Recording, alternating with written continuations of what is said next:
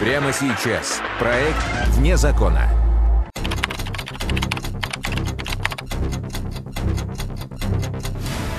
Самые громкие преступления.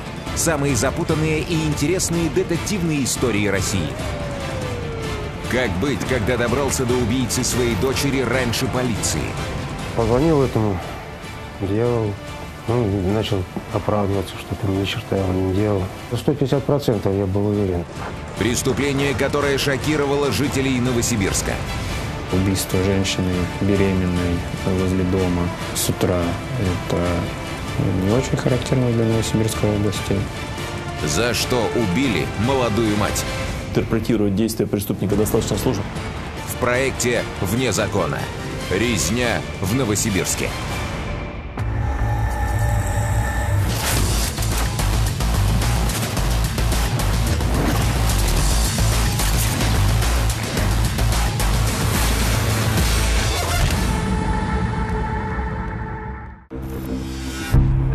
2016 год. Новосибирск. Ранним утром Светлана торопилась на работу. Проходя по двору жилого дома на улице Рассветной, она увидела вдали соседку Наталью. Выйдя из подъезда, та направилась к своей машине. В это время навстречу ей вышел мужчина. Подойдя к Наталье, он выхватил нож и стал методично наносить удар за ударом. Светлана закричала. Нападавший бросился бежать, а истекающая кровью женщина успела позвонить отцу. Убивает, начал кричать. Ну и когда человека убивают, соответственно, там и вопли такие идут. Ну, минут за 15 доехал, уже в машине сидел. Там уже скорая, милиция. Ну, сгустки крови на асфальте. Дочь до, до пояса раздетая была. Медики оказались на месте преступления молниеносно. Одновременно с ними появилась и следственно-оперативная группа. У подъезда стоял автомобиль красного цвета, рядом лежал труп молодой женщины. Ну и видно, что она э, по своему построению тела, что она беременная. Из материалов уголовного дела. По заключению судебно-медицинской экспертизы, на теле погибшей эксперты насчитали не менее 10 ранений в область груди, спины, верхних конечностей и головы. Личность убитой установили сразу же. Ею оказалась Наталья Кононович. Она жила в доме, возле которого и произошло нападение. Неизвестный убил Наталью буквально в нескольких шагах от ее подъезда. Мне подруга звонит по телефону утром. У меня окна напротив, говорит, возле Наташиного подъезда. Ты ей позвони, потому что, говорит, страшно, что-то машина ее стоит, и людей много. Я ей начала звонить, взяла трубку мама. Мама слезно плачет, Наташи больше нету. Я говорю, как нету? Ну вот, зарезали. Преступление на Рассветной улице вызвало шок у жителей Новосибирска. Убийство женщины беременной возле дома с утра – это не очень характерно для Новосибирской области. Задержать преступника по горячим следам не удалось. Никаких улик на месте преступления обнаружено не было. Сыщики стали выдвигать версии случившегося. Одна из версий была совершено преступление неустановленным лицом с целью завладения имуществом. Внешне все случившееся напоминало обычное бытовое преступление. Злоумышленник напал на беззащитную беременную девушку с целью ограбления, но по тем или иным причинам не довел свой умысел до конца. Интерпретировать действия преступника достаточно сложно. Почему он не успел схватить те или иные вещи с места преступления? Потому что было много свидетелей, потому что он испугался, или потому что потерпевший стал оказывать ему активное сопротивление. Сыщики проверили алиби всех подозрительных личностей, проживавших по соседству с местом происшествия. Все они оказались непричастны к случившемуся. Максимальное число сотрудников уголовного розыска, участковых направлено на изъятие видеозаписи по путям возможного э, отхода преступников. А потом уже детальная работа, то есть когда это все это изымаются, эти колоссальные объемы информации. Анализ записей с камер наружного наблюдения принес положительный результат – они нам позволили установить путь передвижения преступника. Мы проследили а, его движение по ходу после нанесения ножевых повреждений потерпевших по уходу до машины. Установили марку машины. Оперативники установили и цвет автомобиля. Регистрационный номер рассмотреть не удалось, но автомобиль был довольно редкой марки. Таких в Новосибирске не слишком много. Часть сотрудников уголовного розыска немедленно села за проверку владельцев подобных машин. Их коллеги тем временем собирали информацию о погибшей. Сыщикам удалось выяснить, что в последнее время Наталья жила на два дома – со своим гражданским мужем и бывшим мужем, с которым не так давно оформила развод. Они жили уже как разведенные, то есть в разных комнатах, но она продолжала проживать там. Ребенок их совместно ходил в школу, она водила. Она готовила, убирала, стирала, то есть обихаживала бывшего своего мужа, который на тот момент получил алкогольную зависимость. Бывший муж Натальи Виктор попал под подозрение сыщиков неприоритетной была версия его причастности, с учетом того, что он имел э, алкогольную зависимость, периодически лечился, ну, находился в таком состоянии, что не готов, по мнению следствия, был к таким действиям, связанным с убийством в первую очередь. Бывший супруг Натальи Кононович прошел проверку на полиграфе. Исследование показало, к преступлению он не причастен.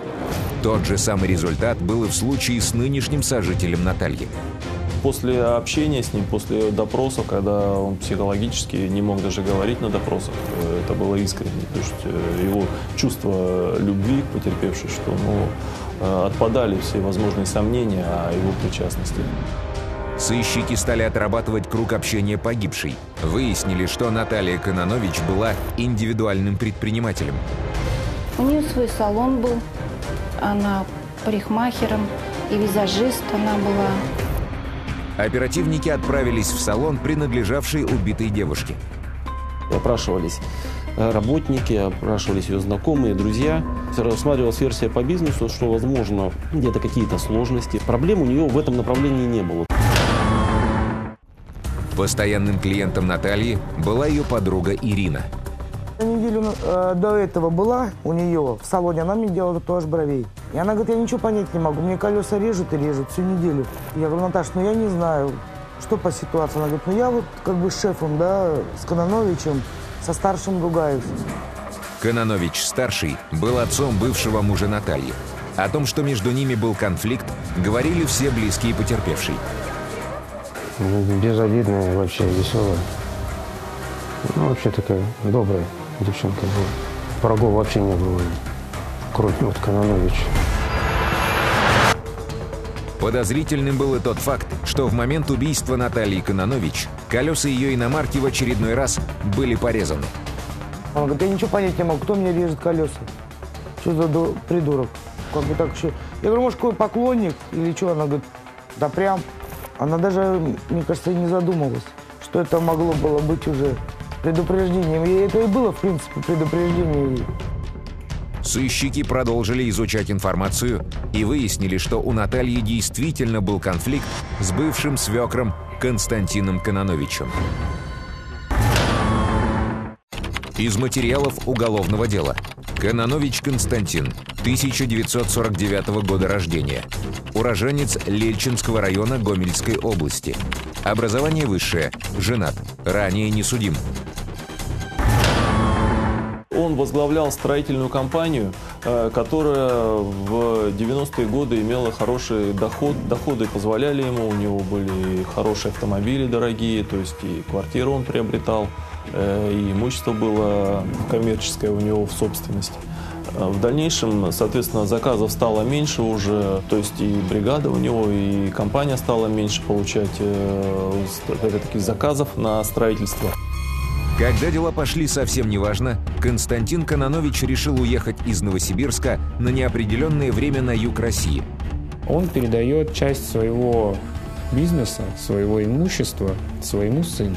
Сын передает своему сыну. И таким образом, когда старший Кононович возвращается в Новосибирск, большая доля имущества и бизнеса находится в руках непосредственно нашей потерпевшей, он потребовал от нее все вернуть. На фоне этого у них возник конфликт. Мотив для убийства бывшей невестки у Константина Кононовича был. Было у него и алиби на момент совершения преступления – Тем не менее, оперативники отправились к Кононовичу-старшему в офис и выяснили, что он угодил в больницу после того, как его навестил отец погибшей женщины. Позвонил этому дьяволу. Он начал оправдываться, что там ни черта он не делал, ничего не, этим не занимается. На 150% я был уверен. То, что он до этого угрожал же и, сколотил его. Ну, там маленький подвечер. Слова отца о неоднократных угрозах в адрес Натальи из уст Кононовича подтверждали большинство ее подруг.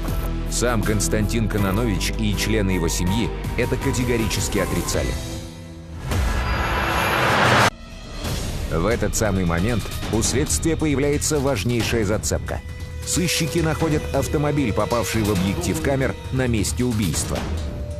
Возникла мысль, что машина, может быть, взяла, была в аренду, э, ну, как одна из версий, сотрудники уголовного розыска города детально начали отрабатывать каждое предприятие, которое оказывает услуги в данной сфере. Сотрудник УРУ разговаривает с директором и говорит, я говорит, вспоминаю, что в тот промежуток времени, когда вам интересно, давал машину в аренду именно серого цвета.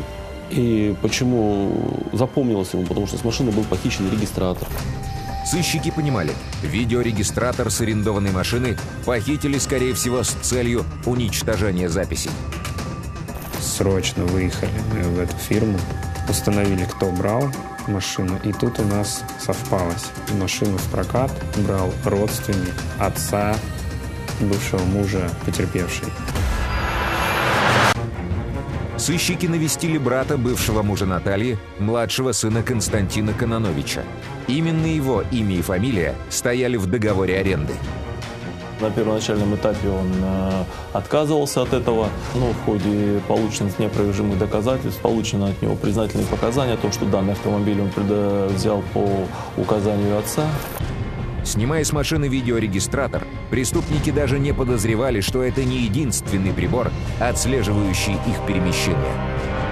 Я думаю, ни для кого не секрет, что в каждой автомобиле, который берешь на прокат, в такси, стоит трекинг который позволяет ее владельцам следить за тем, куда машина поехала и как она двигается. По этому трекингу проследили, как они двигались. Мы увидели, что они на протяжении длительного времени следили за потерпевшей, ездили за ней э, на этой машине. Сыщики установили, откуда начинались все поездки на арендованном транспорте. С улицы Тайгинская, где была база отдыха, принадлежавшая Константину Кононовичу установили подсобное помещение, где со слов работников данного предприятия на протяжении нескольких дней жили э, два лица, которые приезжали к э, хозяину этой базы. Из материалов уголовного дела. Согласно показаниям свидетеля Горохова, работавшего охранником в фирме, принадлежащей Константину Кононовичу, в помещении сауны проживали ранее незнакомые ему люди, которые пользовались автомобилем и гаражом и регулярно общались с Константином Кононовичем. Поворотный момент, наверное, настал, когда проведены были обыски у Кононовича в его офисе и в тех помещениях, которые находились в том же здании. То есть это был комплекс сауны у него, комнатами для отдыха.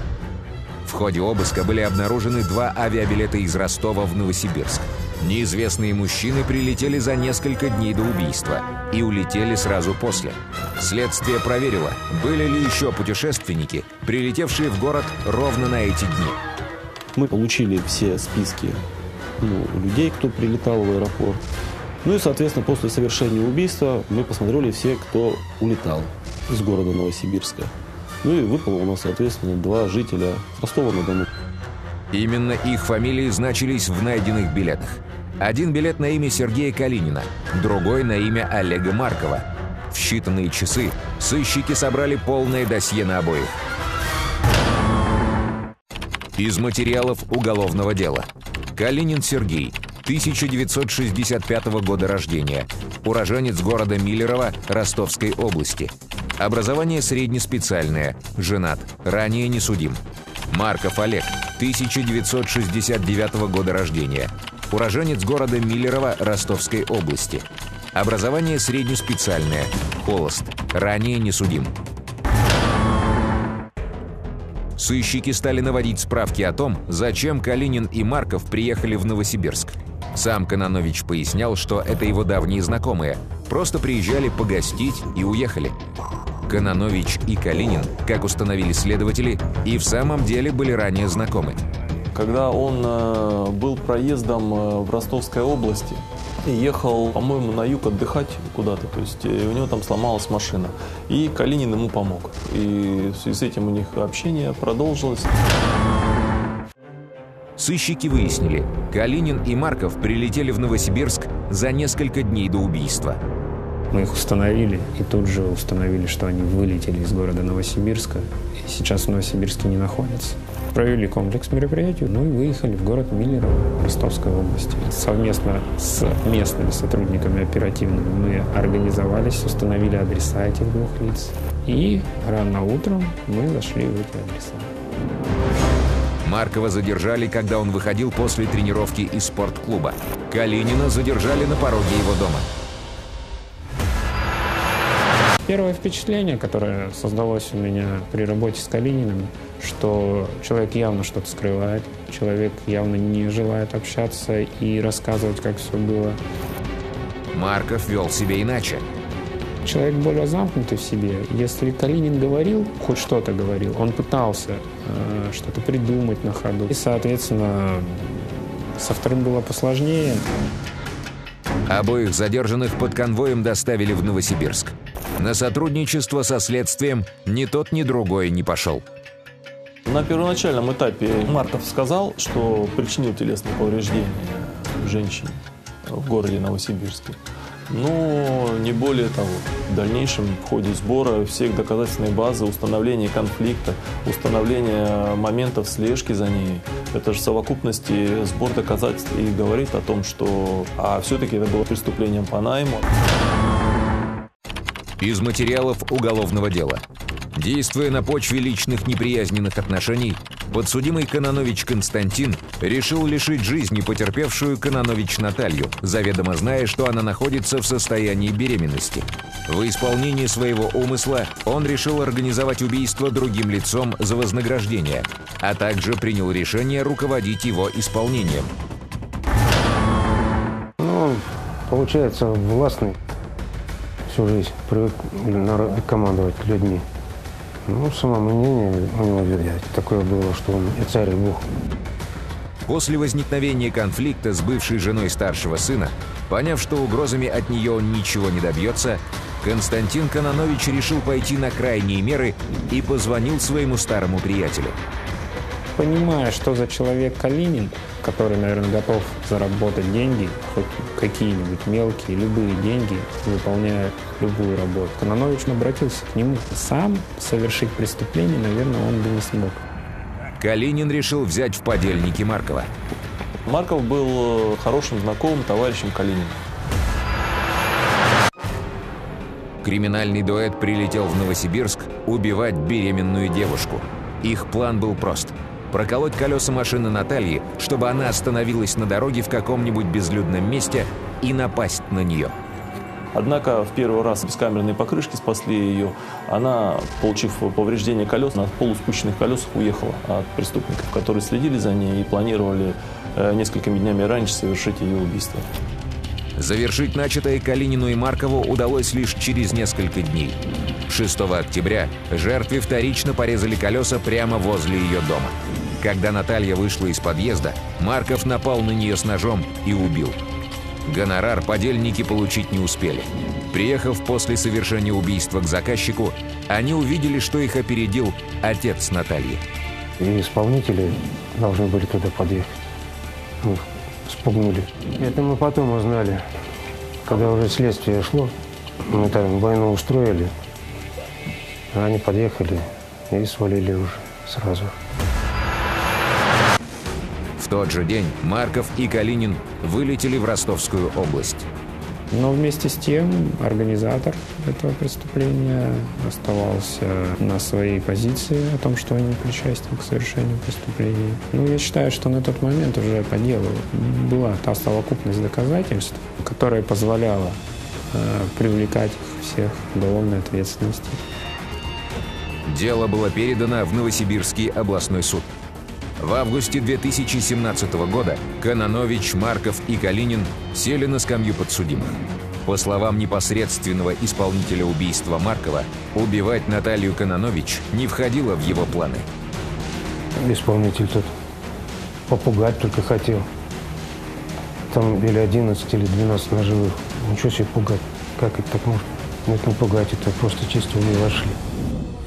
Суд приговорил Константина Кононовича к 16 годам лишения свободы. Исполнитель убийства Олег Марков получил 17, а его подельник Сергей Калинин 12 лет колонии строгого режима. Приговор вступил в законную силу.